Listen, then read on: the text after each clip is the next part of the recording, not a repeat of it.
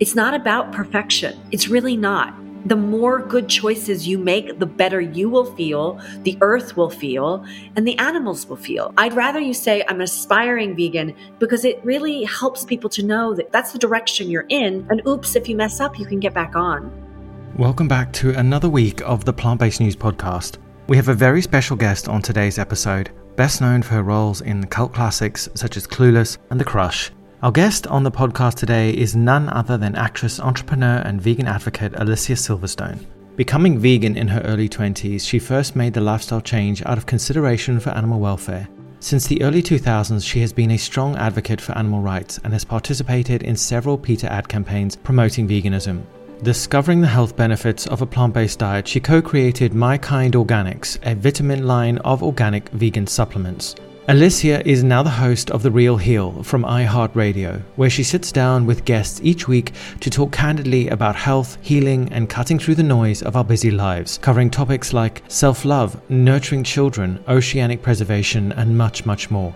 She has also chronicled her journey towards a more conscious way of eating in her New York Times bestseller, The Kind Diet: A Simple Guide to Feeling Great, Losing Weight, and Saving the Planet, and her second book, The Kind Mama. Her website, thekindlife.com, is also a platform for health and eco-living. I'm incredibly excited to welcome Alicia to the Plant-Based News Podcast and hear more about her vegan journey, all things wellness, nutrition, and self-care. I'm your host, Robbie Lockie, and this is the Plant-Based News Podcast. As always, if you like this episode, please don't forget to comment, like, and share. And if you're on Apple Podcasts, please leave us a review. It really helps get the message out there.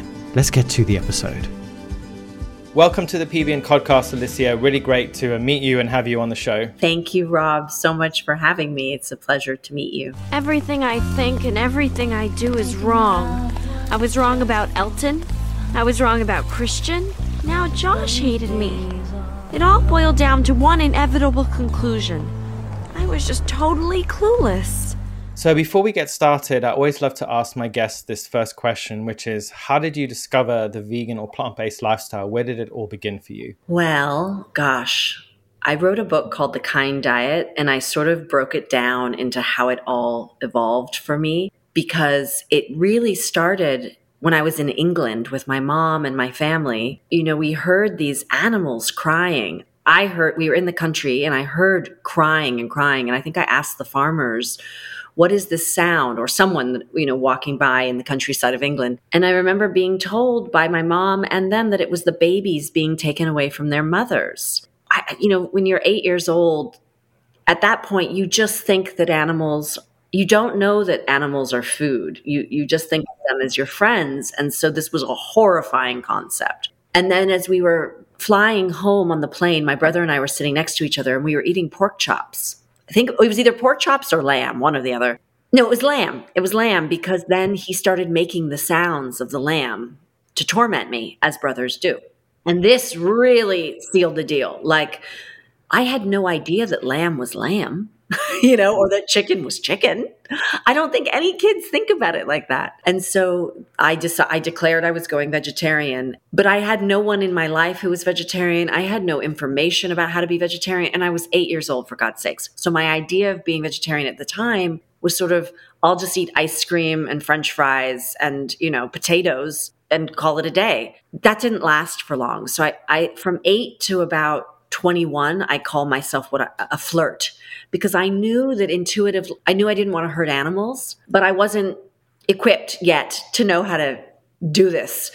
And I was selfish. I kept giving in to the yummy looking steak in front of me, or whatever it was that was in front of me. I would just go, because I loved the taste of all of that. I grew up on all of it. So it wasn't until I rescued this dog, Samson, who was basically my boyfriend. I mean, we slept together, we made out basically, and, you know, he slept in my bed, and I loved this dog so much. I mean, I grieved his loss for 6 months after he passed, but anyway, he was my buddy.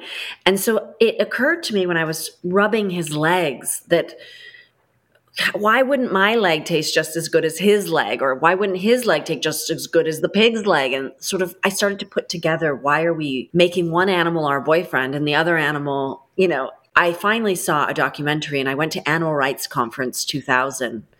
I think I was already vegan by the time I went there. But prior to that, I saw a documentary that just blew my mind. And it just started to make me get that, you know, and the final thing was I had a meeting with PETA because I was an animal activist since I was a little girl. I was trying to stop my boyfriend from stepping on beetles at school, or I was trying to rescue dogs with my mom on the street and running on freeways, very unsafe. We would run on the freeway to try and stop these, to help these animals. So I had all that in my bones, and because of my mom loved animals so much. But what I didn't understand was the food connection. And so finally, I was at a meeting with PETA. I think I was 21 years old, and I was talking to them about all the different campaigns that we were working on, anti-dissection and, you know, say no, you know, animal testing and things like that, and no fur. And I was working on all these campaigns with them, but I was still eating animals. I had steaks in my refrigerator at this time. When I sat with them, I was that animal lover who ate animals, you know, all those people.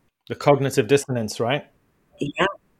And so I just went home from that meeting. I remember being like, well, what are you doing about this? Because they told me all these awful stories about the pigs, and I wanted to save the pigs. And I realized... Was that with Ingrid Newkirk? Did you meet Ingrid? Dan Matthews, right. And Lisa La Lange. Lisa and I, you know, have been working together ever since, forever.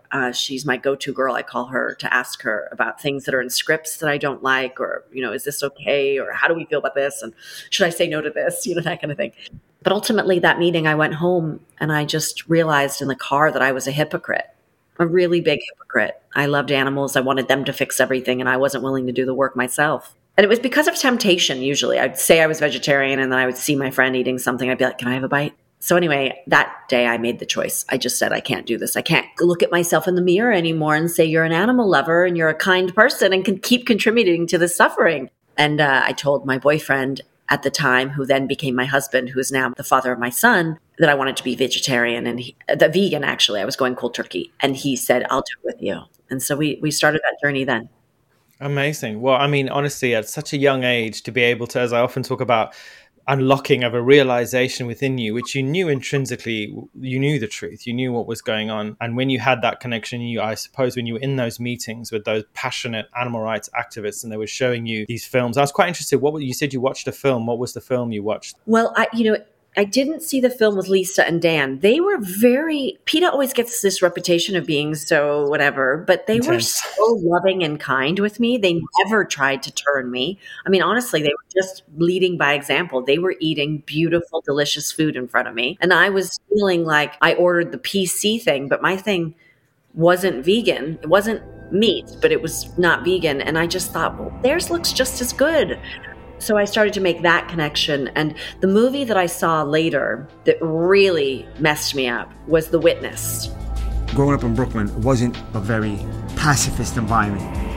It was actually a lot of blood and guts, a lot of machismo. The kids grew up to learn violence, I included. It was made by Tribe of Heart, and I saw it at the Animal Rights Conference in 2000. And I can't remember if that was the first documentary I saw, but it was, I mean, it's a great story because it's this man who doesn't like animals at all. He has no interest in animals, but he falls in love with this, or he has a crush on this girl and he wants to date her. Yes, I know the story. You know what I'm talking about. I remember it now. Yeah. So it's a great story, but it's also very powerful, and it really messed with me. I mean, I come out of those movies sobbing hysterically, not like a mild, oh, that's sad. Like couldn't.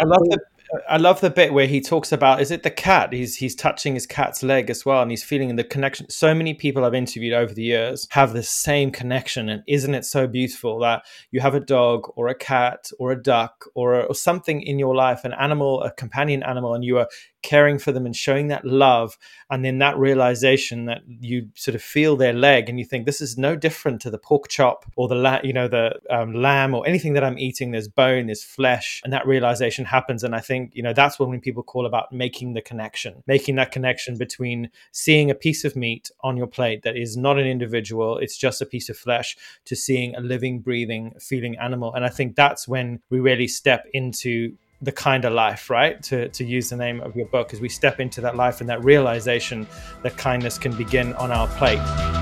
I've been in a position where my cries have gone unheeded.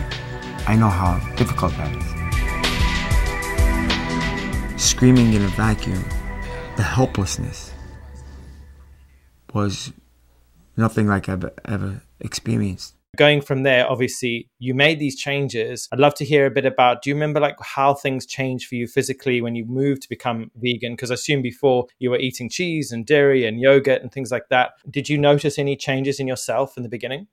Massive. I remember it was about 3 weeks in that people started to comment that I seemed like I was glowing. That was quite nice. I was like, what? But I also remember how I felt. I felt like I was walking taller, because I was standing in my truth, and I felt that I had released a lot of gunk. I mean, there was a lot more gunk to get out later, but I had released a lot of gunk at that point. So I felt this sort of lighter feeling. I was walking through the world in a lighter state. Standing in my truth felt very powerful as a female, or I suppose anyone. We all struggle with self-worth and being kind to ourselves. And I didn't have a lot of any of that stuff. So when I made that choice, I felt a sort of sense of security. I'm standing for myself. I'm standing in my beliefs. This is powerful. I'm saying no. It's sort of saying no to the thing you don't believe in is an act of standing for yourself. An act of defiance in a society that demands we conform, right? Yes. And so that was a powerful thing for me to recognize, kind of like, you know, if you're a female, it's hard for women to say no to men sometimes, right? If you don't have a ton of strength, that's a complicated thing, no matter what. Even if you are strong, it's hard. It felt very powerful for me to say, no, I'm not doing this. This is not going to happen anymore. And it really helped me to grow into myself. And then I also, you know, I was on an asthma inhaler every day, and I had allergy shots twice a week. All of that went away. I stopped taking antibiotics. I used to take antibiotics about twice a year because I'd get bronchitis all the time. And I had cystic acne. And I was getting a little bit chubbier at that time, and people were saying mean things to me about me in the press. So all of those things just shifted. The whites of my eyes got really white. I slimmed up. My acne went away. My nails got so strong I couldn't bend them. My eyes got white. My hair was so strong and thick, and everything changed. So I didn't have something. I was young enough that I didn't have cancer or heart disease or anything like that, or diabetes, but I was sure on my way, just like everyone else is. I definitely nipped it all in the butt before. It's amazing you did it at such a young age as well, because as you say, you know, growing up, you grew up in the US, right? So the sad diet, or the standard American diet, which does actually make you sad, ironically, eating all these very heavily processed foods. But obviously, you know, part of your journey has been to create a vegan cookbook to, you know, inspire people, and you call it, you know, you call the lifestyle the kind life. I'd love to hear a bit more about this sort of philosophy and using kindness as a call to arms, really, about how we can change our lives, not just on the outside, but on the inside as well. Yeah, thank you. I saw the way that books, you know, the books that I was interested in, that, you know, John Robbins' books and Dr. Neil Barnard's books, they're filled with wonderful information. But you have to be a certain kind of person who's interested enough to engage in that kind of book, because they're dry. You know, they're books about academia. They're very specific, yeah. And so you have to be either wanting to change your life, or, you know, you have to have a very strong commitment to that. And we know that our culture is moving so fast, and people have no attention span. And I just wanted to reach an Oprah audience. I wanted to reach anyone who had wanted to feel good and look good, and kind of seduce them through that. Because the truth is, what I found on my journey was that no cream is going to make you pretty. You know, all these things that people spend so much money and time on doing are not the answers to their happiness, their health, their beauty. All of the secrets are in your food, period. You know, people are getting older, but when you age, you don't have to fall apart. We assume if you go to your high school reunion, everyone is falling apart. And that is what you expect, because they're 40 and now they're supposed to start falling apart. But what I was experiencing is I was getting stronger and healthier with time. So I really, of course, there are aging things that are real that do happen, but in general, everything was just getting stronger and better and healthier. I had the access and secret to this, to how to be responsible for my well-being and to feel good and to control my moods based on the food I was eating, that I could see that if I ate naughty foods, it made me not feel good. And then my mood would drop, right? So I just saw it as this secret. And as I went along, I got even more specific about it. And I fell into kind of macrobiotic eating more. Basically just eating real food, whole grains, beans, plant-based. Yes, plant-based, whole, real foods. That shifted things even more for me. And I found how to use food as literally medicine, the way that Hippocrates and, if I will say, Jesus intended. So they say, I don't know if Jesus really was. I definitely feel if Jesus was alive today, he'd be vegan. Being compassionate man that he was, teaching loving kindness. And I also think that about the Buddha as well and any other religious man. And we can talk a bit about spirituality in a bit as well. But isn't it interesting how people change when they change their diet? You know, not just physically, but emotionally, spiritually, as you spoke about, feeling lighter, this glow. We are what we eat. And I think when people say that, I don't think the true magnitude of that gets through to people. The food that we put in our mouth, our body, through all the magic of biology, builds it, tears it apart, and turns it into every cell and fiber of our being. You know, when you really think about it, if you're going to eat bad foods, heavily processed foods, you are literally using that food to build your body. And Dr. Greger has something which makes me laugh when he says, when you eat unhealthy foods, it's a bit like hitting yourself with a hammer. You're causing some kind of damage. If you eat a little unhealthy food, it's just a smaller hammer, but you're still hitting yourself with a hammer. So, you know, we want to nourish ourselves. And, you know, I love that your book was in the New York Times bestsellers for 20 weeks. So it just shows how receptive people were to what you had put in then. How did it feel having something that you created with your love and compassion, putting it into the world? How did it feel kind of putting that out there and it doing so well? I want to say so much because going back to the hammer thing, in The Kind Diet, what I think I did differently and why I think the book works so well was because it was not dry. I was trying to make it fun. You know, I wanted it to be the book that I wanted to read because there was some books that have made a lot of good progress for people, but they were so specific to kind of a young, naughty, sassy group. And I felt like I can't give that to my mother. You know, I want the book that I can give to everyone. The book that is going to satisfy the intellectual because it's got all the Harvard studies and all of the sightings, but be palatable, you know, enjoyable enough to read that you feel like you're talking to a friend and really promise you your healthiest, best self that also just happens to save our planet and help animals. But let's just focus on you. Let's just make it all about you and your wellness and your beauty. So I was really trying to seduce that way. And I think it helped a lot of people because that's they got in going, I want to be kind to myself. I want to be kind to the earth. I want to be kind to animals. And I can do that all in one go. It was just a dream that I had. And I just never actually thought I could get it together to do it. And finally, someone nudged me to, it's time to really write your book. And when you have a deadline, you have to do it. So although I've been planning to write this book for 8 years, I finally did it. And really, my inspiration for it is I really just know deep, deep in my heart, I have absolutely no doubt that when you eat this way, you will feel better than you've ever felt in your life. And I feel like it's a crime to keep that a secret. I'm a food snob, you should know that. I will not eat something if it's not delicious. So when I talk about the food in the book, I am not lying to you that this is really amazing food. The most incredible thing about eating this way is you really do get younger and stronger. I think we think of aging as this idea that you're going to slowly sort of, you know, just unravel, and that's just normal, but it really isn't. Getting fat and sick is not part of getting older. It's just not. It's just you can get healthier and stronger, and so I feel like I'm getting younger and healthier as I go along, and I want to share with people those secrets and show them how delicious it is.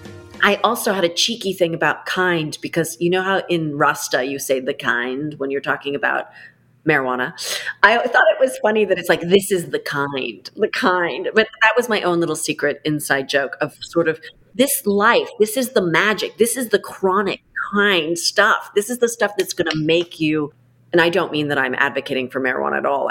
I just mean that in my past, people would say, "This is the kind, man. This is the kind."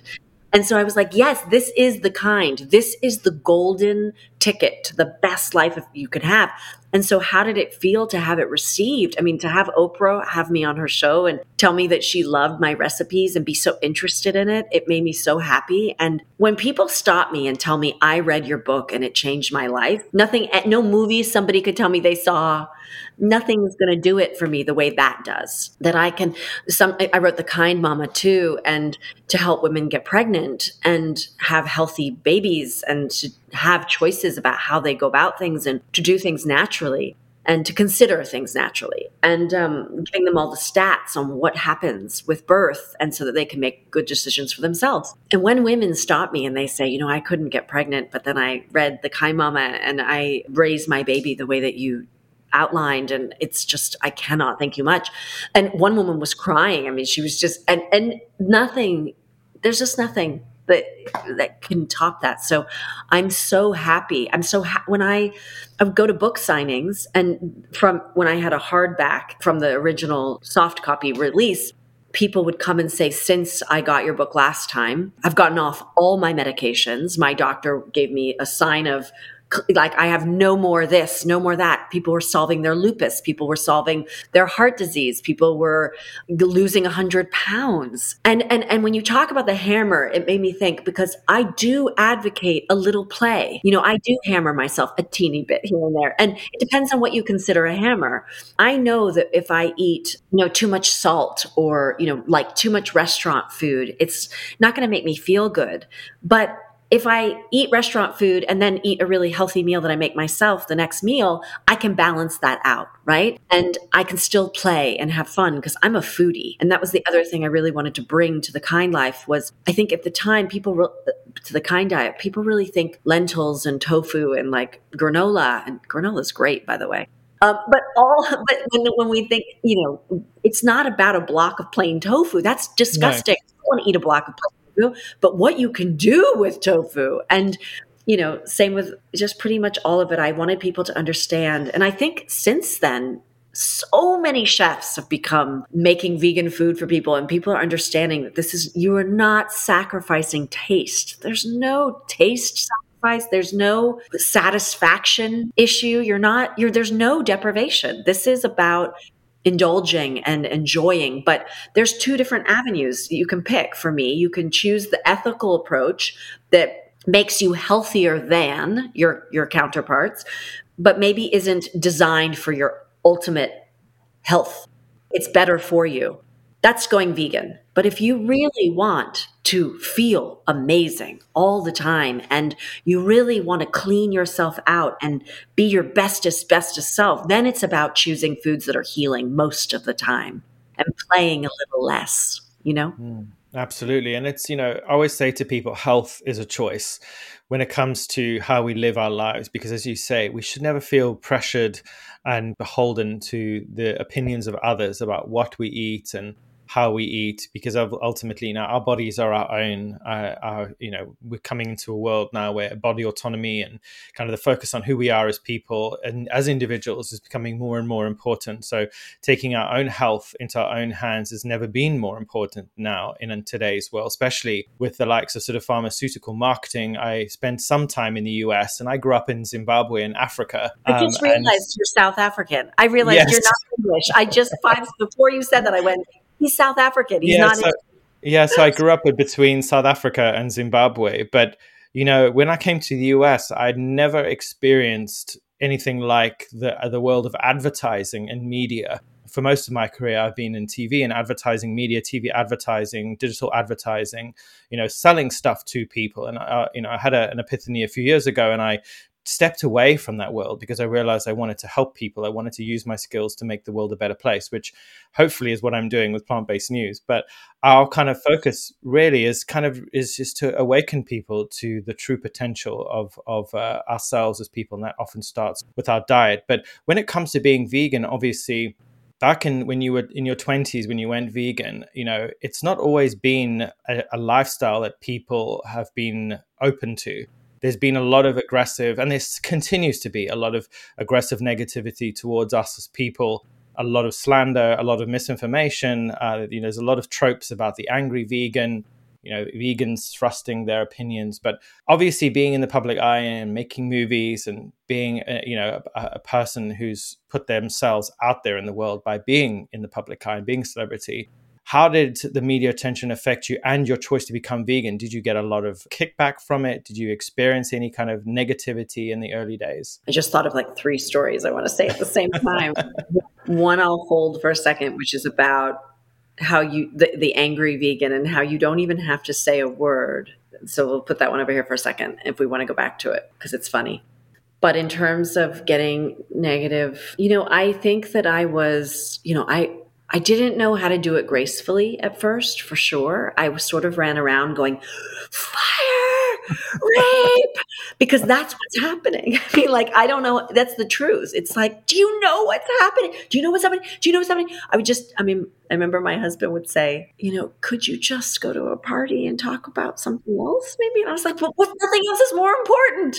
So I could see how, I would go on a talk show. They asked me a question about a famous actress, a musician, and I started talking about anal electrocution of the animals, which is not morning talk show conversation when you're on there to promote a fun movie. You know what I mean? So, and I remember going to other countries, England and other places, to do press junkets, and I was just very intense and very serious, and any opportunity to tell them about what was going on, I would take it, because I certainly didn't like being famous at all. I didn't respond to it well. And so I just thought, well, if I have to sit here and do this interview, I'm just going to tell you what I want to tell you about. So it was a little bit not helpful, because while I thought I was helping, I thought that I was getting the message out there. I can see how it just turned people off. And it was very easy for them to write me off and say mean things. And hopefully I reached some people too. Hopefully it wasn't all in vain. But what I found over time, I think Howard Lyman talked about it a lot at the Animal Rights Conference, and I also witnessed it watching other activists, watching other organizations and going, that just seems a bit silly. That doesn't seem helpful, even within the animal rights community, I gave a speech one time talking about how we should do things in a more kind way, potentially. And they all booed me off the stage and had to I had got taken into a room to be with the main people at the event, because the people in the audience were pissed. Some of them, it was a specific group that was very upset for what I was saying. So even within the animal rights movement, you could get in trouble. And I thought this was really stupid of them, because if I wasn't so committed, I could have dropped out. I could have been terrified because it was scary. But luckily they have a true believer here. Like, I'm on board. They can't shake me. But you get most actresses to show up to a thing and you boo them off. They're going to be like, I'm out. I don't want to deal with people. I think I learned over time that the only way to make change is to make it look desirable, to be a poster child for health. So people want to know why you look and feel so happy and well. I also was spending so much energy trying to convince those who are not interested. And I found that's not helpful either. What would be so much better? And I learned this through other, other activists and watching people do it. And just my experience was that when I just kept to myself and didn't exude any energy around it, which was kind of a relief, which is why I wrote the book, so that I didn't have to talk about it anymore. It's like, oh, you're interested? Read that. But I found that people would come to, when they want to know something, they're actually going to come to you and they're going to ask you and you can tell the difference between if they're just taunting you, because you get a lot of taunting, versus they're actually really interested. And the interested I can talk to. Then you have a chance to actually turn someone or help them. I'd rather just live by example at this point. I'm going to keep making these changes. I'm going to keep living the way I do. If you're around me and you think it looks appealing, great. If you don't, and I'm going to keep speaking about it, but I'm not going to go to a dinner party and try. So to my dinner party story, I went to a dinner with a bunch of famous actresses. It was for one of the girls' birthdays, and I won't name any of the names because it's embarrassing. But I'm sitting there and I have not said a word. Not a word. I haven't said anything about what I'm ordering, about being vegan, about anything, but just my presence, they all started freaking out. Everyone at the table was getting defensive, insecure, arguing about what they were going to order, defending themselves to me. It was like as if I had stood up and told them they were all assholes. But I hadn't. I just sat there and was just part of this dinner. And then everyone's telling me, you know, and some people were, one of this actresses was arguing with me about how her diet was all meat and all dairy. And like, that's how you be healthy and cleanse. And I was just like, okay. But what I learned was sometimes just sitting there gets people activated. So I think that some people are doing things in a way that are not helpful to our overall perception, but maybe we have to have those people. But also I think it's just people's insecurity inside. They know intuitively that it's not right. They want to continue to do the things that they do with permission. And your presence alone can activate them. And it's got very little to do with you. I do try to keep that stuff. It's less energy exuded to go around trying to convince people who don't want to be convinced. So it's such a common story, Alicia. So many times I've heard people say how just the mere presence of themselves at a dinner table with friends or family, and I've experienced this myself, and you get this visceral reaction from people because almost by just being there as a vegan, they know what vegans are and what we stand for. It brings this reaction and draws out the truth. And just kind of, you know, taking the step back a bit and kind of going back in time, you know, you obviously touched very lightly there on like your feeling about fame and about being famous.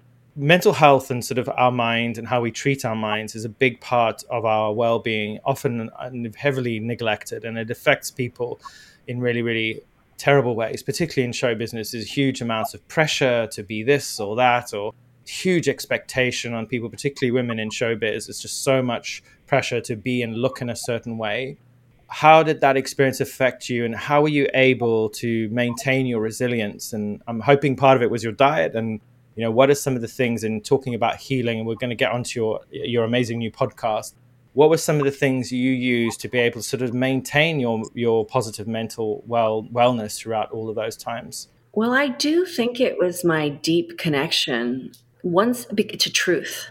So once I knew the truth of how animals are raised for food and how those animals affect our bodies and how those animal foods are destroying the planet, like once you understand all of that, it's, I think, really hard to come away from. And so I was so dedicated and inspired. I'm not sure if I entirely understood your question, but I think that in general, I've just, my commitment to that has kept me very sane, because it's more important maybe than my career. And I let it become much more important than my career for a long time.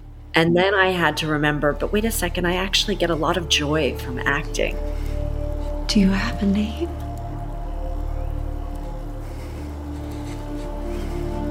Jake. I'm Henrietta. Do you want to get those clothes dry? Maybe take a hot shower? I'll finish making some food, and then maybe you can tell me why you're standing in my house pointing a gun at me. I love what I do, and I need to find a way to be able to do both.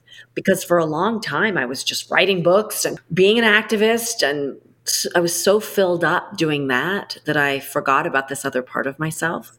Yeah, so I think that's what happened. Yeah, I mean, that's such a great answer. You had such a powerful sense of purpose, which carried you through so many years. And I can really relate to that. I mean, I wasn't involved in showbiz, but I worked in the advertising and media world, and it was a baptism of fire. You know, the work, you know, the hours, the pressure. You know, if I think I had stayed in that world, it would have crushed me, because I'm a very sensitive person like you. I love to learn and connect with people. I believe in compassion and the compassion of our species. You know, I'm in my early 40s, and I think if I hadn't made that change, I've been an activist and involved in this movement for the last 8 or so years. It's given my life so much purpose that all the other noise is kind of like out there, and it's kind of allowed me to really give my own life a sense of purpose. That being said, like you, I have a love of media and creation, you know, you with acting and me with like physical media.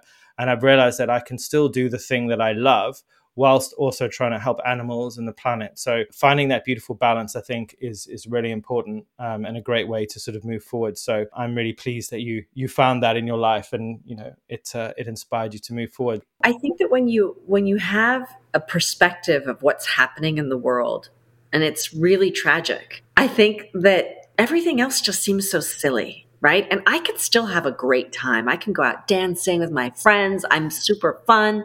But I also am really intense about what's really going on in the world. I'm always looking for the truth in every single thing. And we are most of the time being lied to. You cannot listen to the media. You have to dive very deep into your research about anything and everything.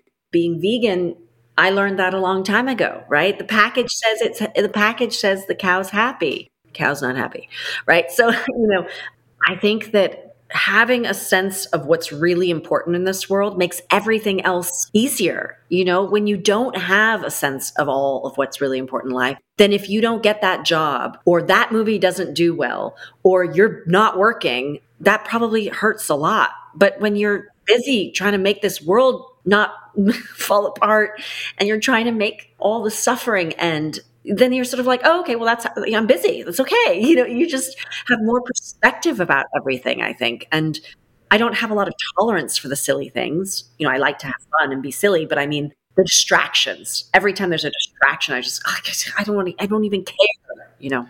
Yeah, it's so important. And, you know, I as a Buddhist, I have been Buddhist for sort of 12, 13 years. And part of the kind of belief system of Buddhism is to live a life of service, to be that bodhisattva and help and support others. There's nothing more rewarding in this life than seeing other people thrive from the support that you give them and the encouragement and the guidance, which leads me nicely onto your podcast, The Real Heal, which is very exciting. I was very happy to see a couple of my good friends appearing on your podcast, Ali Tabrizi, director of Seaspiracy, and Dr. Angie Sadeghi, who's an amazing gastroenterologist, really, really knowledgeable and experienced, who is actually on the previous episode to this one. So you will be hearing her before this episode. But tell us a little about this podcast, because it's about healthier bodies and healthier minds and life overall. But what is the sort of the kind of central message that's going to run through your conversations that you have with others? Because I care about so many different things, we had to find a kind of through line that would tell a story, a sort of arc. We landed on healing because that is really what is at the core of everything, healing. We all need to heal. We need to heal our communities. We need to heal ourselves. We need to heal our earth. And there's so much healing to be done. And so I think I wanted to ask the questions, what is it really going to take for us to heal these things? The first episode, I talked to one of my best friends, Mary Walden, and she's just such a dear human. I mean, one of the greatest humans. And she's a clinical therapist in Chicago. And but she's my pal. I'm lucky. She's just my pal. And we giggle and laugh together. And I had her on just exploring love and what it means to love ourselves and what the world needs and why we need love and really tapping into the root of it all. What is at the root of healing? And that's love.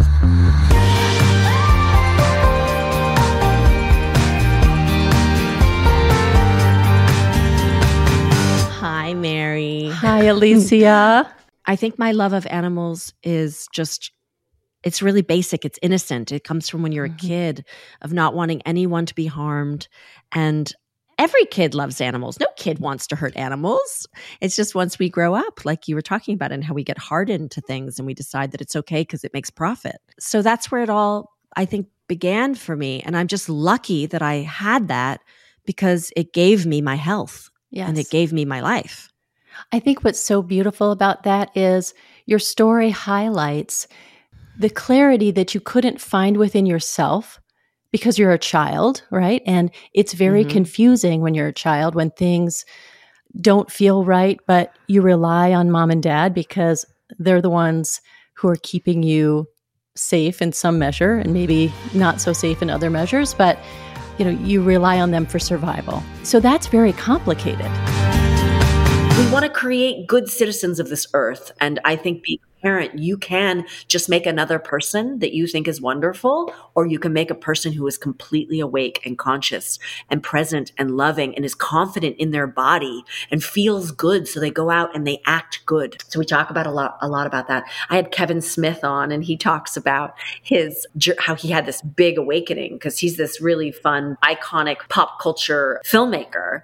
And he was very large, and he, pardon me, Kevin, but that's true. And he knows that. And then he had a massive heart attack and he almost died. And he changed his diet after that. And that's a really fun, interesting story. And he's just so funny. When you started, like what year you said you're 45 now, you started when you were 21. So that's 24 years ago. So that puts you in like 98-ish, 99. Is that when you started going vegan? Sounds about right. You were on the front lines in the trenches before they had meat substitutes or even like, hey, man, we're going to cram a bunch of black beans into a patty. Like there were no fun frivolities. There were no approximates or anything like that. How wild and wonderful has it been for you to watch the vegan diet grow? Or worrisome, because so much of it is like, we just found a way to make crap. If you want to have that satisfaction of having a burger and just have that experience, I'm so grateful that Impossible Burger exists. I don't choose it as my health food. I don't eat it. But if I went out to a restaurant like Crossroads and they make those sliders, are you kidding me? I'm having the slider. It's incredible. And I want everybody who eats meat to eat it. And then I go, ooh, look, like I show my friends how delicious it is. And it makes me so happy, but it's not what I fuel myself with. And I had Pinky Cole, who had Slutty Vegan. She's amazing. She is. That's such a fun conversation. And we're talking about food deserts and how to heal these food deserts. And I think, again, back to what you said earlier about how we get sort of this unfair misinformation categorizing of vegans as angry people is so ridiculous, because the truth, or even that we don't care. I love when people say to me, they used to say, why does she only care about animals? And it's like, well, you don't care about anything. So let's just ask, where are we going to begin here?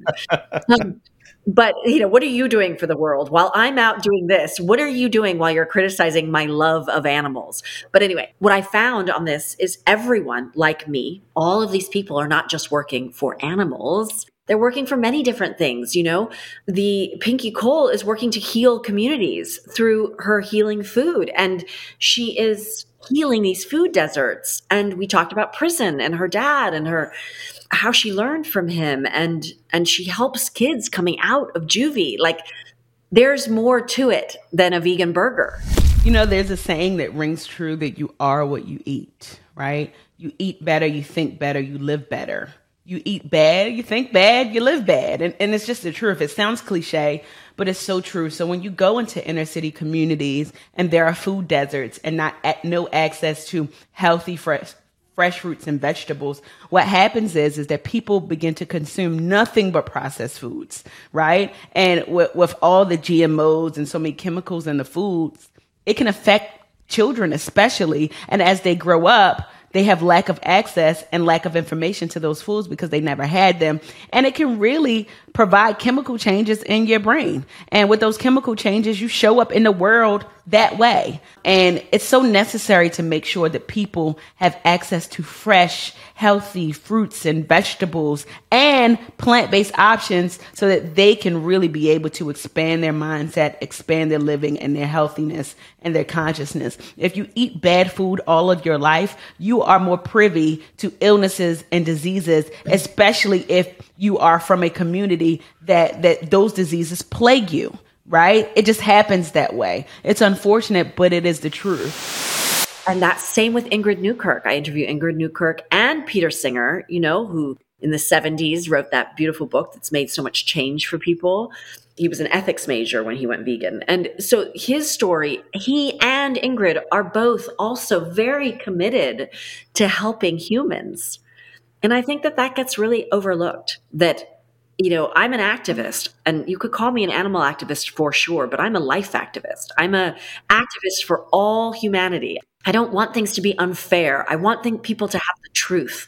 I want people to have access to the best possible life they can have. And I don't want money and corporate greed and pharmaceutical industry and the media to rule our lives and distract us from ourselves and make bad decisions because they're telling us what to do. I want us to be free thinking people who can take care of ourselves and not rely on pharmaceuticals and, this sort of expected way of doing things. We have to use pharmaceuticals sometimes, but let's try not to, right?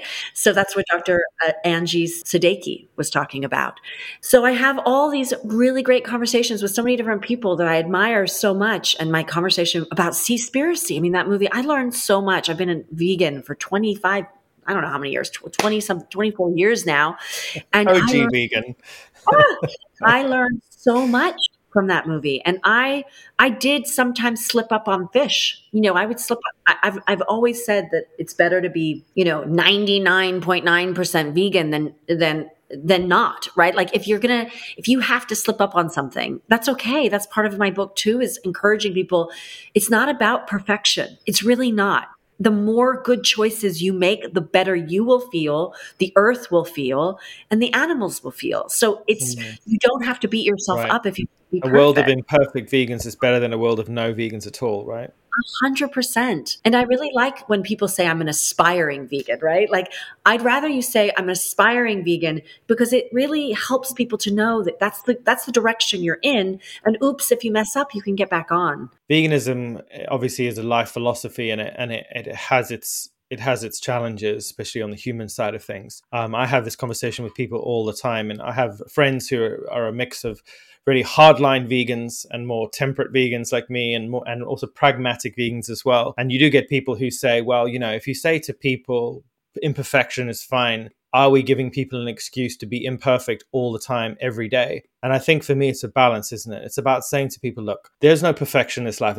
No human being is perfect. But ultimately, we know through the data and science that a whole food plant-based diet is the best diet for treating the leading killers of human beings. We look at our most genetically close cousins on this planet, which are the apes. Human beings are a species of great ape. We look at what they eat. They eat a diet made of predominantly whole plant foods. And you do not see the diseases in our ape cousins like you do in human beings. So what is it? It's the food. As you say, I love what you said. Pharmaceuticals have a place. I take some pharmaceutical medicine for my chronic pain, but I eat a whole food plant-based diet as much as I can. And when I'm eating lots of fruits and vegetables and nuts and seeds and legumes, I have great health. And when I sway from the path, I do experience some more chronic pain and some more illness. But it's still my choice to do that. And I think ultimately we do want to just inspire people just to be better people, as you say, and just keep on moving forward on that path. But there is sometimes a lot of pressure on us, particularly as activists. You're an activist, you're an author, you're an actress. There's all these things that you do. How do you stop burning out? You've got a business, you've got this amazing My Kind Organics, which are vitamin line, which we'll talk about in a sec. But there's all these things that you're doing, managing all these different things. You've got a family. How do you avoid getting completely exhausted and burning out and going, you know what, I can't do any of this anymore? Well, I do get overwhelmed by all the things that are on my plate. The biggest intruder is email and text. I think the admin of life it's just unbelievable to me that it takes an hour and a half to get through a day's texts. And that just feels wrong. It feels it feels like a violation to my life. I don't want to spend an hour and a half of my life every single day doing texts. So I get very behind on them, but then I have to catch up to them. So it's an unfortunate part of our admin of life, right? And the emails, but that's how we get our things done. And so, yes, I do get overwhelmed by that. And I think, but I always am able to regroup. I always go back to, if I'm feeling overwhelmed, I need to sleep more. I need to make sure I'm eating as well as I possibly can. So that's when I turn to my superhero diet and the Kind Diet. And I make sure that I try to go to bed earlier, and I just stop everything and prioritize.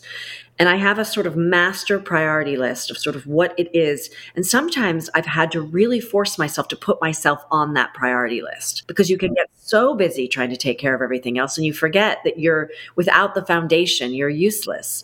So I have learned to put myself on that list. And by doing that, I'm able to be a great mom, a patient mom. And so it's constant recalibrating, right? Like going, okay, I obviously didn't sleep enough last night. So tonight that I'm going to make sure that I turn everything off at 9 and get to bed, you know, and like take a bath or something, you know, the things that you can do.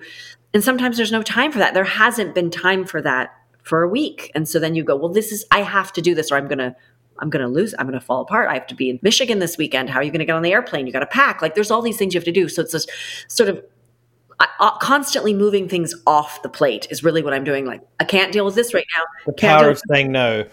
The power of no. And sometimes it's no for today, and then I can readdress it later. Because I know the power of no is a good thing, but a lot of the things are things that are self-inflicted, because they're things that I want to do. I mean, honestly, I have 2 more books in me that I've got to get out. My vitamins, I love making My Kind Organics.